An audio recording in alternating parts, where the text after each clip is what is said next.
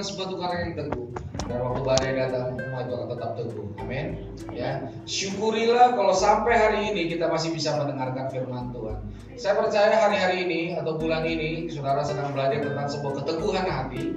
Dan saya percaya hari ini kita akan belajar tentang bagaimana memiliki sebuah pikiran yang kuat di dalam Tuhan. Sama-sama katakan setelah saya, pikiran yang kuat.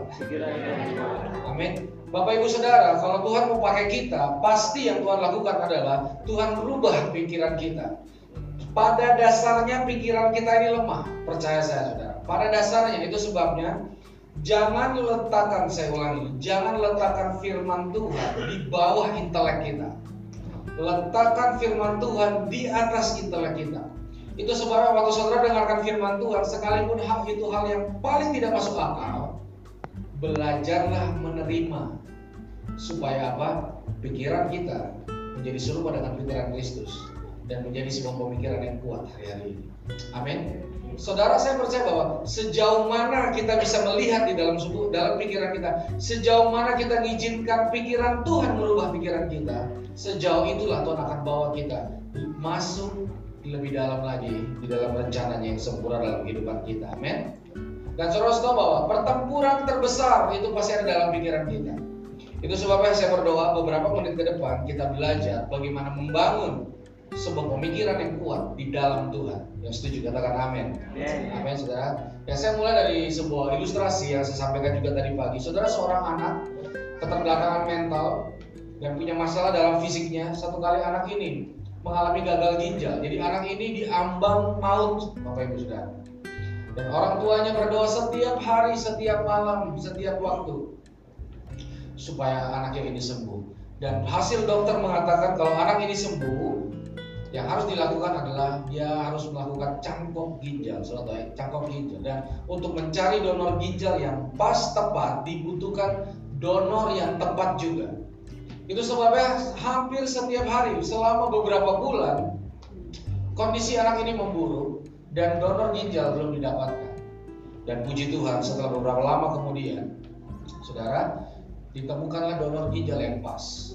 Operasi dilakukan dan setelah operasi selesai anak ini koma. Untuk bisa memastikan bahwa ginjalnya ini berfungsi atau tidak, Bapak Ibu Saudara, maka anak ini harus sadar waktu koma dan anak ini tidak sadar dan kembali orang tua menghadapi ketegangan yang besar. Mereka berdoa bersepakat, minta teman-teman doakan setiap hari selama beberapa waktu. Dan tiba satu waktu, saudara tahu, anaknya bangun. Dan saudara tahu orang tua ini keduanya bersorak-sorai di kamar rumah sakit sampai hingar-bingar orang bingung ada apa ini. Sukacita mereka bersyukur, berlutut, berdoa, mereka memuji Tuhan, mereka bersuka cita hari. Saudara tahu, anaknya yang begitu sadar buka mata, apa yang anaknya lakukan? Anaknya berkata ini sama dua orang tua. Shh, berisik, aku mau tidur, jangan berisik. Tiba-tiba kedua orang tuanya diam. Tahu, anak ini tidak tahu bahwa sebenarnya sedikit lagi dia mati. Sedikit lagi dia berhadapan dengan maut. Sedikit anak ini tidak sadar bahwa ada kasih karunia besar dalam anak ini. Dengan baik-baik. Kalau tidak izinkan Tuhan rubah pikiran kita, semua berkat Tuhan yang luar biasa. Saya ulangi, itu akan jadi sesuatu yang buruk dalam hidup kita. Pernah dengar ini? Terhilang di rumah Tuhan. Terhilang dalam berkat Tuhan. Dulu masih hidup sederhana, nggak punya apa-apa. Tuhan berkati saya, dapat berkat kitanya hilang. Saudara pernah dengar ini nggak? Pemberian Tuhan dengan air mata. Ada kalanya kita tidak punya pikiran yang kuat selaras dengan Tuhan. Kita seperti anak bungsu Lukas 15. Minta terus. Dan akhirnya Tuhan Bapa yang baik memberikan, tapi dengan air mata. Kenapa? Begitu diberikan, anaknya langsung hilang saat itu juga. Jadi hari ini, mari bangun pikiran yang kuat. Izinkan pikiran dan hati Tuhan meresap dalam pikiran kita. Amin. Amin. Pikiran yang kuat tidak terjadi secara otomatis. Mari kita buka firman Tuhan yang pertama, Saudara. 1 Korintus 3 ayat 1 sampai ayat yang keempat.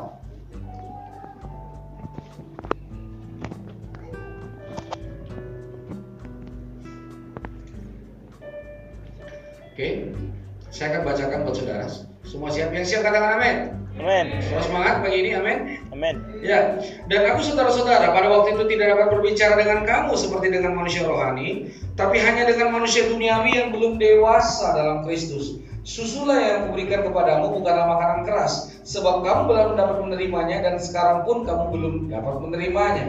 Karena kamu masih manusia duniawi, sebab jika di antara kamu ada iri hati dan perselisihan, Bukankah hal itu menunjukkan bahwa kamu manusia duniawi dan kamu hidup secara manusiawi?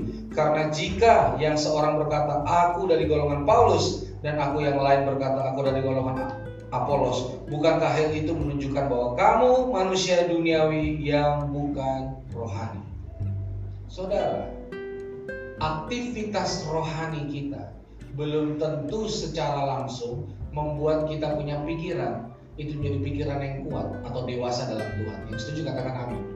Aktif aja atau saudara punya aktivitas melayani baca Alkitab, doa semalaman, doa peperangan, apa pun aktivitas rohani kita, kalau tidak diimbangi dengan sebuah pemikiran yang kuat yang Tuhan berikan dalam hidup kita, maaf, kita berkata kita kekanak-kanakan, belum dewasa dalam Tuhan. Sama-sama bilang kekanak-kanakan. Ya, jadi hari ini saya akan menyampaikan saudara, pikiran yang kuat adalah pikiran yang dewasa. Yang setuju katakan apa? Orang dewasa yang pemikirannya kekanak-kanakan, semua yang dipegang jadi mainan, benar nggak? Anak-anak dikasih mobil namanya apa? Mobil-mobilan. Anak-anak dikasih uh, masakan namanya apa? Masak, masakan. Anak-anak dikasih suami namanya apa? Suami, suamian. Anak-anak dikasih istri namanya apa? Istri, istrian. Orang dewasa yang pikiran kekanak-kanakan dikasih pelayanan apa namanya? Pelayan, pelayanan. Dikasih gereja namanya apa? Gereja, gerejaan. Dikasih kantor namanya apa? Kantor, kantoran. Betul? Betul?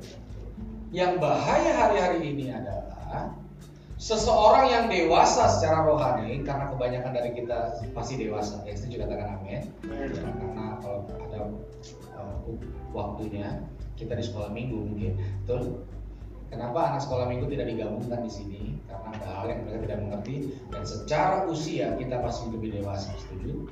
Tapi yang jadi bahaya adalah kalau kita dewasa, tapi pemikiran kita kekanak-kanakan. Saudara tahu bahwa salah satu konten kerajaan Allah yang sangat kuat adalah kasih, betul? Detik saudara kehilangan kasih, menurut saya saudara kehilangan semuanya. Kalau saudara menjaga kasih dalam kehidupan kita, kemungkinan besar saudara bisa dapat semuanya. Karena pada dasarnya Allah adalah kasih. Setuju katakan amin. amin. Itu sebabnya ada beberapa tulisan yang memang e, menonjolkan tentang kasih. Salah satunya adalah kalau saudara buka Alkitab 1 Korintus 13, maka 1 Korintus 13 akan menjabarkan panjang lebar buat saudara tentang kasih itu apa. Amin. Nah, kalau saudara mau belajar tentang kasih, di 1 Korintus 13 ada satu ayat yang jujur banyak orang tidak terlalu memperhatikan ayat ini. Padahal ayat ini adalah jantung dari cinta atau kasih.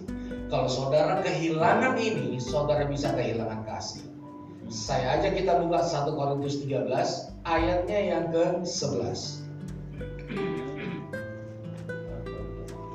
1 Korintus 13 ayat yang ke-11. Saya ajak kita baca sama-sama. Ada di depan, saudara? Mari kita baca sama-sama pada hitungan yang ketiga dengan suara yang lebih keras dari biasanya. Amin. 1 Korintus 13 ayat 11 hitungan ketiga. 1 2 3. Ketika ketika anak-anak aku berkata seperti anak-anak. Aku merasa seperti anak-anak. Aku berpikir seperti anak-anak. Sekarang, sesudah aku jadi dewasa, aku meninggalkan sifat kekanak-kanakan itu. Ya, jadi gini, orang yang dewasa, pikiran, perasaan, kehendaknya, dia meninggalkan sifat kekanak-kanakannya.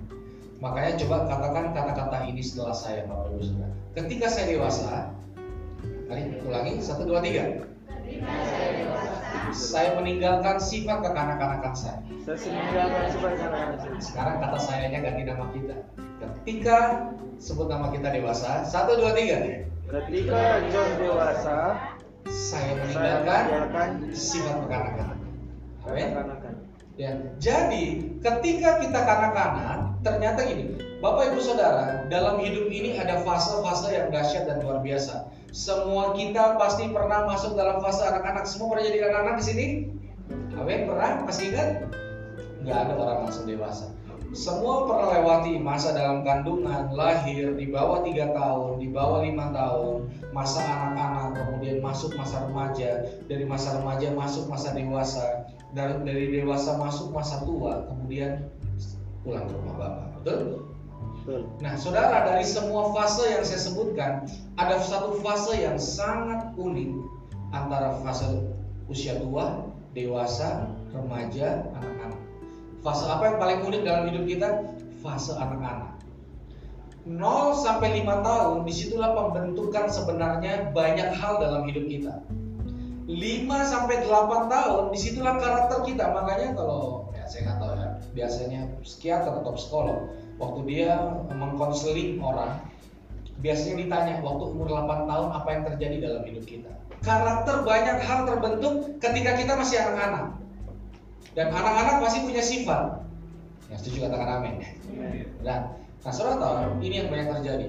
Kenapa banyak orang punya pemikiran lemah ketika dia berjalan sama Tuhan?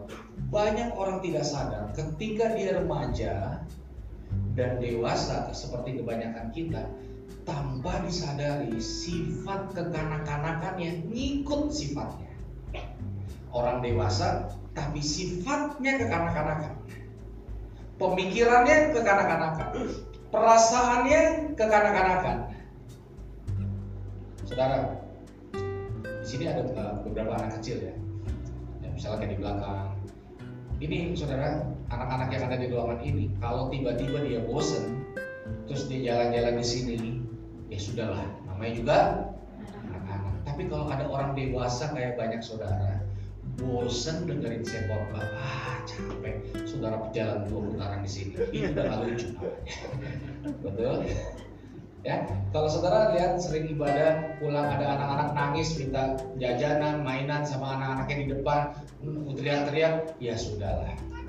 Tapi dalam lucu, kalau kita sudah usia 30, datang sama mama kita, oma dari anak kita, begitu sampai depan kita nangis, ngerek, minta mainan sama mama kita, kita udah umur 30 tahun, sudah tidak lucu namanya. Setuju? Setuju? Yang setuju katakan amin. Amin. Ya anak-anak itu lucu, nangis lucu, eh, ngedot lucu, jatuh aja lucu kadang-kadang. Ya itulah anak-anak. Tapi bayangkan kalau kita sudah dewasa, masih disuapin, masih nangis teriak-teriak, masih ngambek, gampang ngambek, masih gampang marah-marah dan guling-guling di lantai. Oh tidak Tuhan Yesus. Saudara bayangkan kalau selesai ibadah ada anak usia 30-an tahun guling-guling di, di depan minta makanan sama mamanya itu sudah tidak lucu. Kalau saudara belum menikah, suatu saat saudara menikah seorang laki-laki dewasa, pemikirannya anak-anak, maka saudara sedang menikah dengan seorang anak-anak sebenarnya. Dan calon saudara sedang berpikir menikahi orang tua mereka sebenarnya. Loh ini benar. Iya, iya. Ini benar. Banyak, maaf ya, ini saya sebutkan, sebenarnya baca cerita, banyak orang. Kenapa banyak terjadi perceraian? Karena banyak orang punya sifat kekanak-kanakan, terutama laki-laki. Saya mau cari pasangan hidup yang kayak mama saya. Maksudnya apa? Dari nyuci, bayar listrik, cuci mobil, bisa semua, serba bisa semua.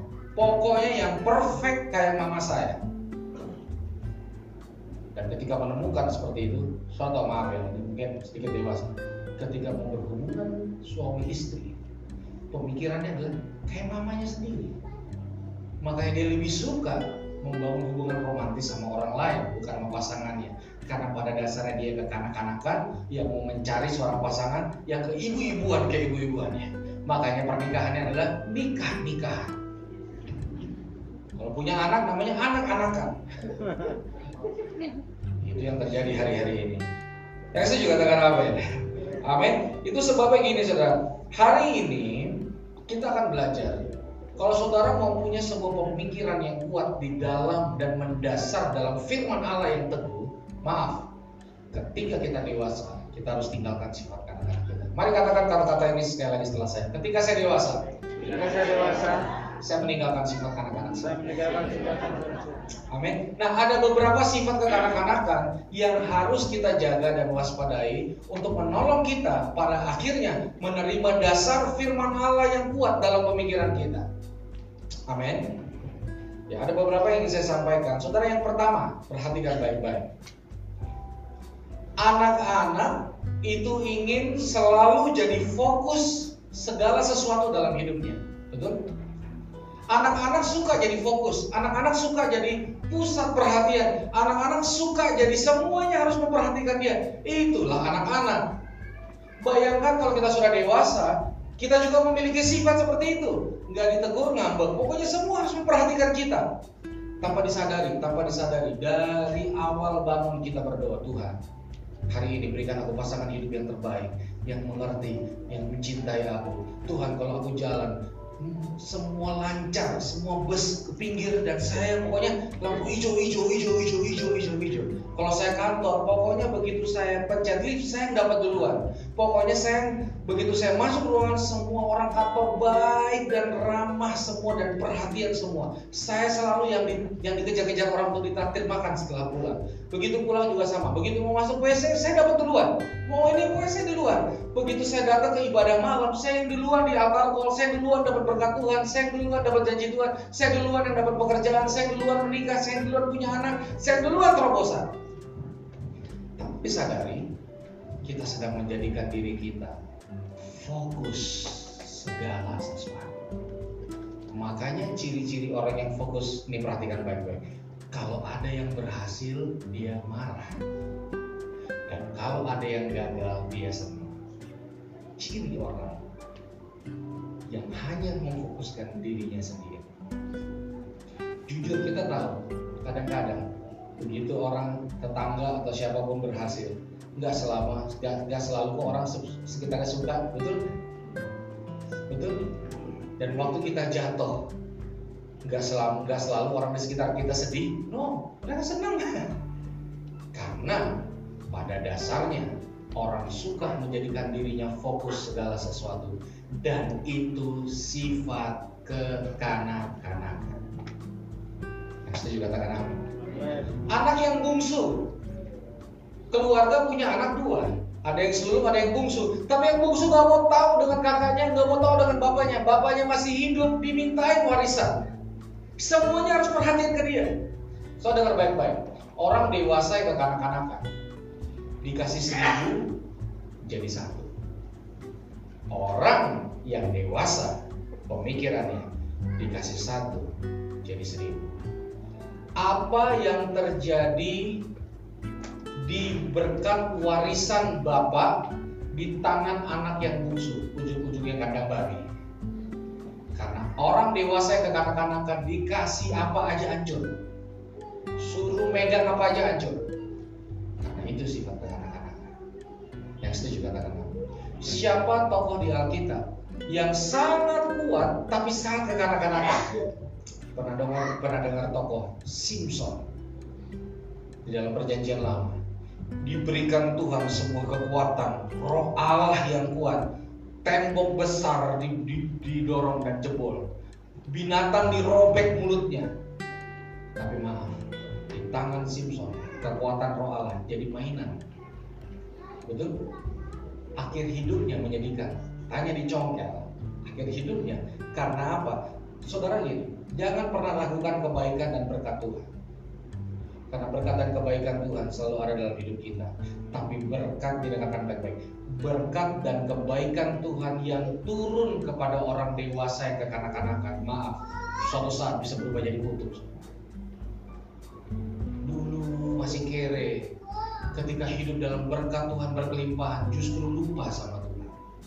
Berkat jadi berkat atau berkat jadi kutub tergantung dewasa apa enggak. Dan salah satu orang dewasa dia tinggalin sifat kanak-kanaknya yaitu apa? Anak-anak selalu pengen jadi fokus dari semuanya. Sekali lagi, yang setuju sama saya katakan amin. Amin. Yang kedua, anak-anak itu tidak peka terhadap perasaan dan kebutuhan orang lain. Saudara, namanya anak-anak. Ya, nggak mungkin ada anak-anak bilang gini. Ya, contoh ya. Eh, Pak, gimana Papa udah gajian belum? Aku mau beli mainan, aku tunggu Papa gajian aja. Kalau Papa udah gajian, ya baru boleh lah. Anak-anak sulit merah, apa ya, menjaga perasaan orang lain. Makanya kalau ada orang bilang gini, ya sorry saya emang orang yang gini, misalnya gini, saya ini orang Ambon, orang Ambon yang dasarnya gini, eh maaf itu sifat anak-anak. Saya emang dasarnya gini, saya emang dasarnya ngambekan, saya emang dasarnya ma- marahan, saya emang dasarnya malesan. Itu ke kanak-kanak. Karena anak-anak nggak bisa jaga perasaan orang lain, betul? Ada satu ayat yang saja kita buka. Mari buka dua Raja-Raja 2 ayat 23 sampai ayat 24.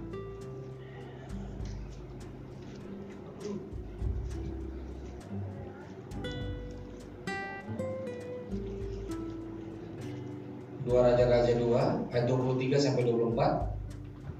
Oke. Yang sudah ketemu boleh bilang amin. Ada di slide ke depan. Bisa ba- Kita baca sama-sama. Hitungan ketiga. Satu, dua, tiga.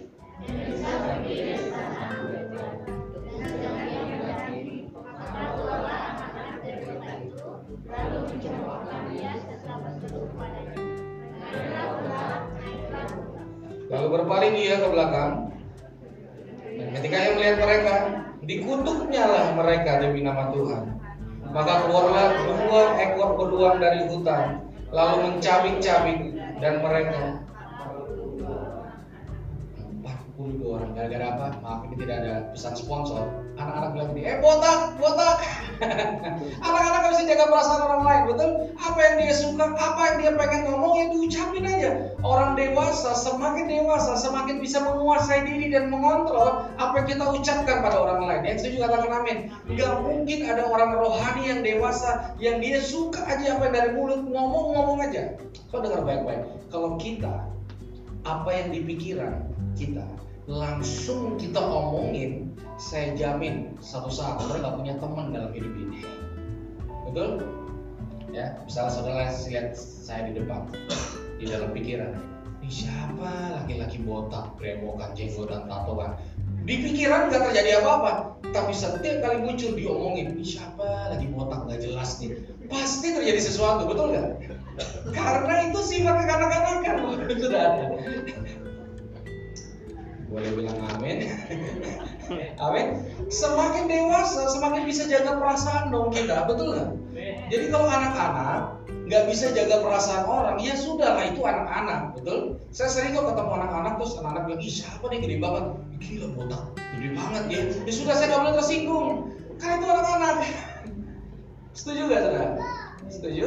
Setuju. Ya, jadi kalau kita mau pikiran ini kuat, tinggalkan semua sifat kekanak-kanakan dalam pikiran, perasaan, dan kehendak dan tingkah laku kita. Maka kita akan terima yang dari Tuhan. Maka kita akan menjalankan yang dari Tuhan dengan baik dan benar. Yang setuju katakan amin. Amin, saudara. Makanya gini, ya jujur ya, hari-hari ini kita lihat, ya lawakan-lawakan, bercandaan-bercandaan tetap harus ada kedewasaan di dalamnya. Setuju? Hmm. Maka jujur, lawakan-lawakan TV nggak dewasa semua, semua sifatnya. Soalnya apa yang buat orang ketawa hari ini kalau ada seseorang menjelekan, kasih bedak, dijatuhin pakai styrofoam, dihina-hina, dia oh itu jadi hiburan. Itu hiburan ke kanak-kanakan. Amin. Karena harusnya, harusnya waktu kita dewasa, kita tinggalkan sifat kanak-kanak kita. Seharusnya makin dewasa, kita semakin bisa menjaga perasaan orang lain. Setuju katakan amin. Harusnya makin dewasa kita, semakin kita bisa menunjukkan rasa empati kita sama orang lain, peka terhadap kebutuhan orang lain. Amin. Soal, dengar baik-baik. Salah satu sikap cuek, acuh tidak acuh, tidak peduli sama sekitar, itu sifat kekanak-kanakan.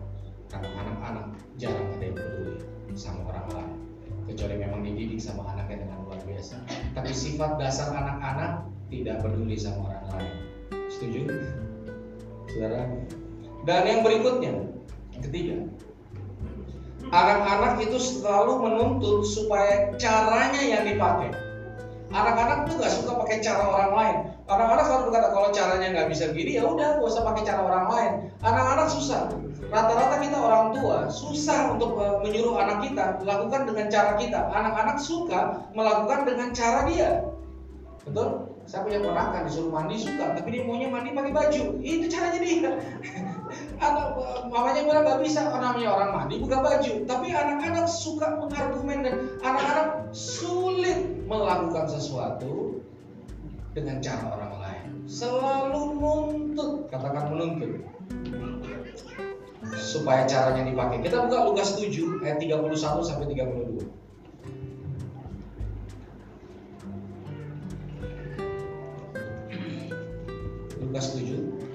31 sampai 32. Saya akan bacakan buat saudara. Buka Alkitab saudara, saudara juga bisa lihat ke depan.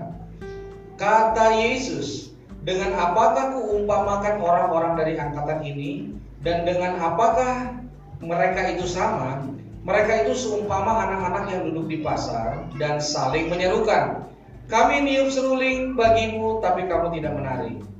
Kami menyanyikan kidung duka, tetapi kamu tidak menangis. Jadi artinya semua anak-anak suka punya peraturan sendiri. Kalau saudara suka main uh, kartu uh, remika atau uh, monopoli atau apa pun, rata-rata orang punya aturannya sendiri. Dan orang selalu merasa aturan dan caranya sendiri itulah yang paling benar. Amin. Makanya gini, bayangkan kalau seorang pemimpin negara, pemimpin keluarga, pemimpin rohani, pemimpin dalam perusahaan memiliki sifat kekanak-kanakan ini. Pokoknya cara saya nggak pakai cara saya bubar. Satu satu ketika, saudara, beberapa tahun yang lalu di dalam sebuah perundingan perdamaian tahun 90-an Ya, Presiden Slobodan Milosevic saudara bertemu dengan pemimpin-pemimpin di Eropa untuk membicarakan perdamaian konflik Serbia. Jadi mereka berusaha menciptakan sebuah perjanjian damai ketika itu, saudara. Dan tiba-tiba presiden ini keluar dan sambil jalan keluar dia berkata, ya sudah, kalau kalian tidak mau mengikuti cara saya, kita tidak usah lakukan perjanjian perdamaian dan beberapa waktu kemudian ribuan manusia tidak berdosa meninggal karena keputusan itu. Dan saya percaya hari ini Tuhan mau kita untuk bisa jadi orang yang makin dewasa. Boleh bilang amin? Amin. Amin. Katakan sekali lagi, ketika saya dewasa, Ketika saya dewasa, saya meninggalkan sifat kanak-kanak saya. meninggalkan surat Yang keempat, anak-anak itu mudah meledak amarahnya, betul? Anak-anak dikit-dikit marah. Anak-anak kalau mau marah, marah saat itu. Anak-anak suka sekali dengan marah. Anak-anak tuh gampang meledak marahnya. Itu adalah sifat kekanak-kanakan. Yang jadi masalah adalah kadang-kadang waktu kita sudah bertumbuh dewasa, jadi orang yang luar biasa, apalagi tahu firman dan melayani Tuhan dan hidup di dalam Tuhan, tapi sifat yang pemarah itu loh. Oh, Yesus juga marah kok. Dia balik-balikan uh, meja di bait Allah. Iya, Yesus marah tapi bukan pemarah. Setuju katakan amin. Amin. Saudara, Yesus bukan pemarah. Itu sebabnya kalau kita jadi orang yang gampang emosian, kita jadi orang yang gampang tersinggung, kita jadi orang yang gampang ngambek. Soalnya bahwa ya jujur, sifat ini adalah sifat yang sangat mengganggu dalam sebuah uh, rencana Tuhan digenapi. Setuju? Setuju? Siapa setuju dengan saya? Kalau gampang ngambek itu sifat kekanak-kanak. Amin. Amin. Sabar setuju dengan saya, gampang tersinggung itu sifat kekanak-kanak. Dan sabar setuju dengan saya, gampang marah itu juga sifat kekanak-kanakan. Amin. Sekali lagi, saudara, kita nggak bisa dipakai Tuhan. Rencana Tuhan yang besar nggak bisa terjadi kalau hari ini kita tidak izinkan pikiran kita meninggalkan sifat kekanak-kanakan dalam pikiran kita dan memutuskan jadi orang yang dewasa di dalam pikiran, perasaan, dan kehendak kita setiap hari. Setuju katakan amin. Amin. Amin. Dan saudara tahu bahwa ada hal-hal tertentu yang hanya bisa diselesaikan secara kedewasaan, betul? Saya kasih contoh, saudara, uh, istri saya tidak ikut karena uh, sedang kurang enak badan. Dan sudah saya cerita sedikit ketika saya belum menikah. Ya, saya punya latar belakang cukup berat dan istri saya juga punya latar belakang cukup kompleks. Ditinggalkan uh, dari usia muda sama orang tuanya, hidup sama oma, dan sebagainya harus lewati hal-hal berat sendirian. Jadi ketika kami bangun hubungan, dua-dua ini punya trauma masing-masing. Saudara tahu? Tiba-tiba saya kaget setengah mati. Waktu kami berantem sama waktu itu belum jadi istri saya, tiba-tiba saya tidak tahu dia punya kebiasaan adalah kalau marah di tengah jalan buka pintu lari. Coba Wah, cowok nggak bisa digituin. Ini bukan cuma masalah gengsi, ini masalah harga diri. Sama aja gengsi sama harga diri. Tapi saya nggak bisa, saya nggak bisa. Tiba-tiba lagi jalan, lagi ngomong apa, tiba-tiba marah, main buka pintu dan main lari aja gitu. Wah, nggak bisa, sangat nggak bisa. Saya, saya, saya berkata oh maaf. Waktu itu belum menikah, saya bilang ini untuk belum nikah. Nah, gitu kan dan akhirnya kami coba ini dan soalnya terulang lagi, terulang lagi, terulang lagi, terulang lagi. So ini nggak gampang makanya untuk memutuskan jadi orang dewasa itu tidak mudah ya. Setuju katakan apa? Karena kita harus terus menyingkirkan ya. Saya tahu kita kita sadar betul mana enggak. Tapi kadang-kadang raksasa di depan kita hanya bisa di, dikalahkan lewat sebuah kedewasaan yang Tuhan bangun setiap hari dalam hidup kita. Amin. Suatu apa yang saya lakukan, saya bilang sama uh, calon istri saya waktu itu. Terakhir, ya, sekali lagi udah selesai. Gak ada lagi, saya tidak mau tiba-tiba jalan buka pintu lari. Enak aja, emang saya laki-laki apaan? Kalau begitu. Pokoknya saya sudah bilang nih sama dia, terakhir ya, terakhir, deal, deal Hmm. Jalan. So tau, tidak lama kemudian terjadi lagi. Wah, perjanjian dilanggar. Dia benar-benar nggak mikirin perasaan saya. Dia benar-benar, wah itu namanya ya emosi begitulah. Ya, biar biar sering melayani nama ini bukan plastik masih daging juga. Ya, detik-detik emosi itu naik percayalah Matius, Markus, Lukas, kota-kota keren, tema-tema dahsyat, boom, hilang. Betul? Sering rasa itu kita cowok-cowok kalau disalib di tengah jalan, pernah rasa Matius, Markus hilang seketika? Pernah rasa pewahyuan hilang seketika? Pernah rasa? Ya itu yang terjadi. Dan itu yang saya rasakan ketika istri, uh, istri saya melakukan itu lagi. Stop terakhir dan dibuat lagi. Saudara tahu? Saya tidak pernah tahu. Ternyata dia mengalami begitu banyak trauma dulu. Dari sebelum kenal saya yang saya tidak pernah tahu. Dan akhirnya saya kayak kita ngobrol. Dia udah siap hati vonis akhir. Saya sudah siap memberikan vonis tapi tiba-tiba saya teringat dengan apa yang saya sampaikan mau selesaikan secara adat secara laki-laki secara gengsi apa secara semua kedewasaan itu? Saudara tahu saya lakukan saya pegang tangan dia saya lihat mata dia baru saya bilang seperti ini. Sekarang udah gak pernah lagi. Saya bilang gini mau seribu kali lagi kamu buka pintu dan lari saya akan tetap mencintai dan mengasihi bukan karena dia lari dan pergi karena memang saya mencintai apa adanya. Jadi nggak perlu takut, saya memutuskan untuk mencintai apa adanya. Dan tak pernah terjadi lagi sampai hari Ternyata begitu banyak raksasa hanya bisa ditaklukkan lewat sebuah kedewasaan, bukan kemampuan bukan otot tapi sebuah kedewasaan setuju katakan amin. Ternyata masalahnya bukan hanya di dia tapi juga ada di saya. Dan saya percaya pernikahan itu dimiliki oleh orang dewasa. Makanya ada hal-hal tertentu. Kalau di TV ada logonya D artinya apa? Khusus dewasa Yang belum dewasa tutup mata, tutup hidung, dan tidak boleh ada di sini. Betul kan? Ada hal-hal tertentu. Karena apa? Kalau belum dewasa, nanti nanti habis ini ada satu klip bagus tentang orang yang mau beli gadget buat anak. Karena kedewasaan yang setuju kan? Amin. Saudara yang berikutnya, kita masih bisa bertahan, dua menit lagi. Amin. Anak-anak itu tidak bisa diberi tanggung jawab. Itulah sifat kekanak-kanakan. Bukannya dia mampu apa enggak, tapi bisa apa enggak, saudara. Jadi gini, oh, sorry, bukan bisa apa enggak, tapi kadang-kadang yang menentukan adalah mau apa enggak. Jadi sifat kekanak-kanakan adalah sulit terima tanggung jawab.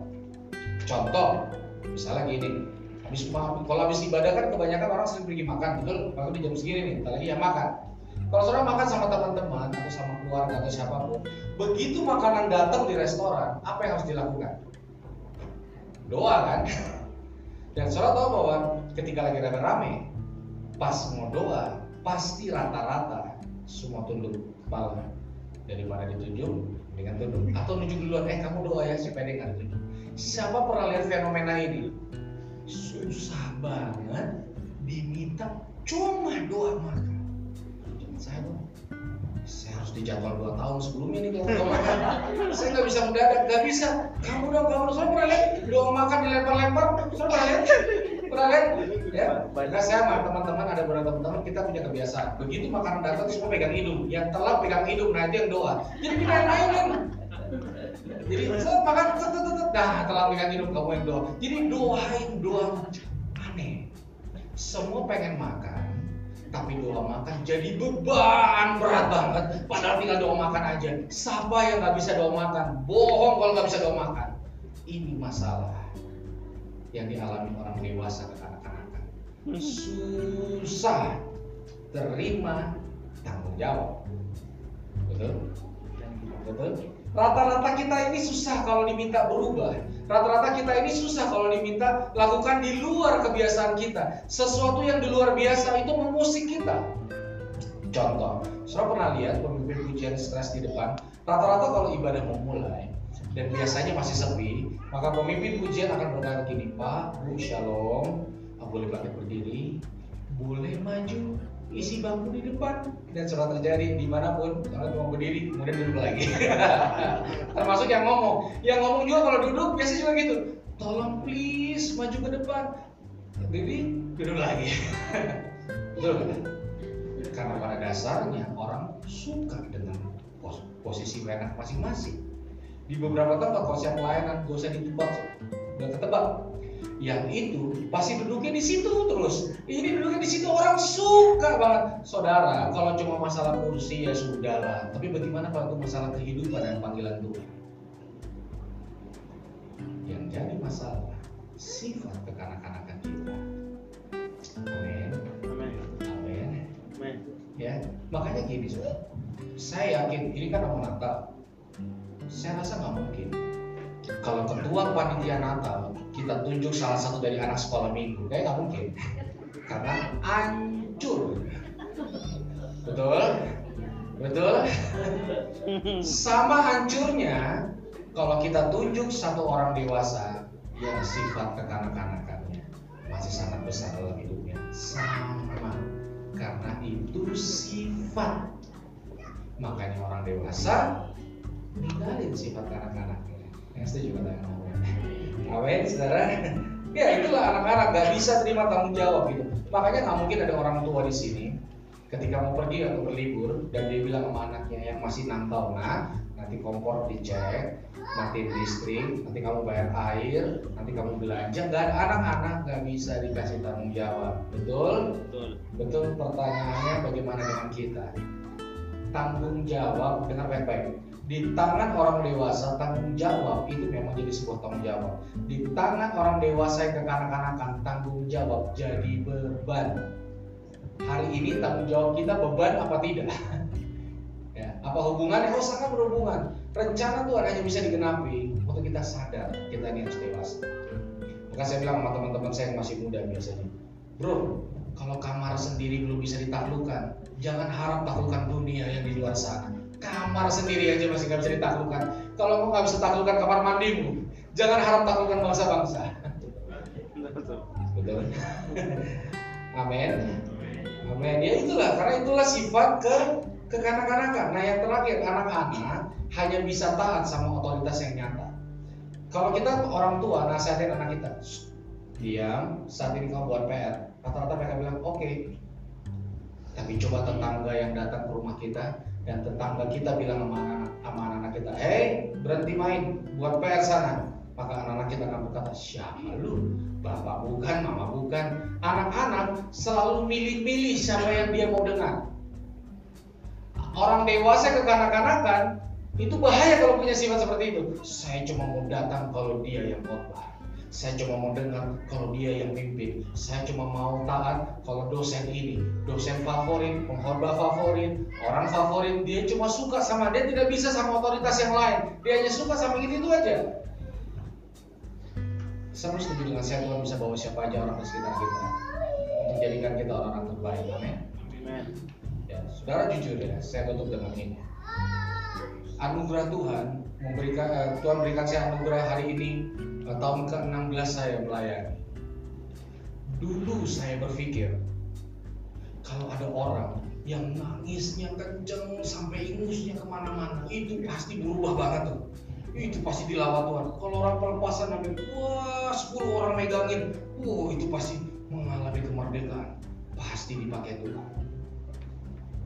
Ternyata enggak. Betul siapa setuju dengan saya bahwa kadang-kadang orang bisa bertobat di retret doang atau di KKR doang. Karena pertobatan hanya sejauh fenomena bukan masuk dalam sebuah pemikiran dan kehidupan. Setuju? Setuju? Dulu saya pikir kalau orang tuh wah oh kalau, kalau ibadahnya wah harus tumbang-tumbang harus ini gitu loh harus sebuah ibadah yang melahirkan sebuah perubahan besar. Enggak orang habis nangis-nangis pulang retret buat dosa lagi kok. Siapa setuju dengan saya. Yang memutuskan orang berubah warga dia harus putuskan hari ini mau nggak tinggalin sifat kekanak dan menerima bukan hanya susu tapi sebuah kebenaran-kebenaran firman Tuhan yang memperkuat pikiran kita, perasaan kita dan melahirkan tindakan-tindakan yang dewasa bisa menolong banyak orang. Saya juga katakan amin. Sampai bersyukur hari-hari ini boleh kasih tepuk tangan yang buat Tuhan kita. Kalau bisa perhatikan Alkitab saudara, Sekali lagi saya berdoa hari ini firman Tuhan menolong kita memiliki sebuah pemikiran yang kuat yaitu pikiran yang dewasa di dalam Tuhan. Amin. Mari kita tundukkan kepala. Tuhan Yesus terima kasih buat hari ini. Kami bersyukur buat kasih karunia yang luar biasa. Bapak hari ini kami memutuskan Tuhan meninggalkan sifat kekanak-kanakan kalau hari ini kami sadar Tuhan, mungkin ada beberapa yang sulit kami tinggalkan Tuhan. Hari ini kami butuh anugerah Tuhan. Menolong kami agar kami boleh tinggalkan sifat kekanak-kanakan. Saudara sebelum kita pulang, saya ingin berdoa buat saudara. Siapa yang di tempat ini merasa engkau sadar ada sifat kekanak-kanakan dan engkau sadar itu sulit sekali Beberapa hal kau sulit meninggalkan sifat itu. Dan hari ini engkau butuh anugerah Tuhan untuk menolongmu untuk meninggalkan sifat itu dan memutuskan menjadi orang dewasa. Adakah dari antara saudara yang hari ini merasa seperti itu? Bolehkah saudara angkat tangan di tempat saudara duduk dan saya itu berdoa buat saudara. Berdoa dalam nama Yesus, siapa pun yang tangan hari ini, tolong kami nggak mungkin mampu dewasa kalau bukan Tuhan yang tolong kami meninggalkan semua sifat kekanak-kanak. Kami bukan fokus dalam sesuatu Tuhan Yesus. Kami menjadikan kami orang yang peka untuk menjaga perasaan orang lain Tuhan Yesus. Biar kami tidak menjadi orang yang meledak-ledak amarah kami Tuhan Yesus. Biar kami tidak menjadi orang yang hanya bisa bekerja lewat cara-cara yang hanya kami mau aja Tuhan. Biar kami tidak hanya tunduk pada otoritas tertentu aja Tuhan. Tapi sifat kekanak-kanakan dalam hidup kami. Yang boleh tinggalkan kami berlari menuju tujuan. Berkati Tuhan Yesus setiap tangan yang terangkat dan semua yang hadir. Aku berdoa dalam nama Yesus semua rencanamu digenapi. Tidak ada yang gagal Tuhan.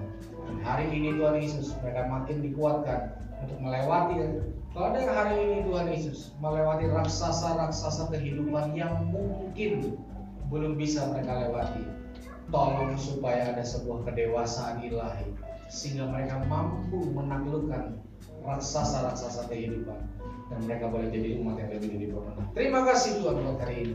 Terpujilah namamu selamanya. Dalam nama Tuhan Yesus kami alaskan doa. dan ucapan syukur. Kita yang bersyukur hari ini, mari sama-sama kita katakan. Amin. Selamat hari Minggu semua. Terus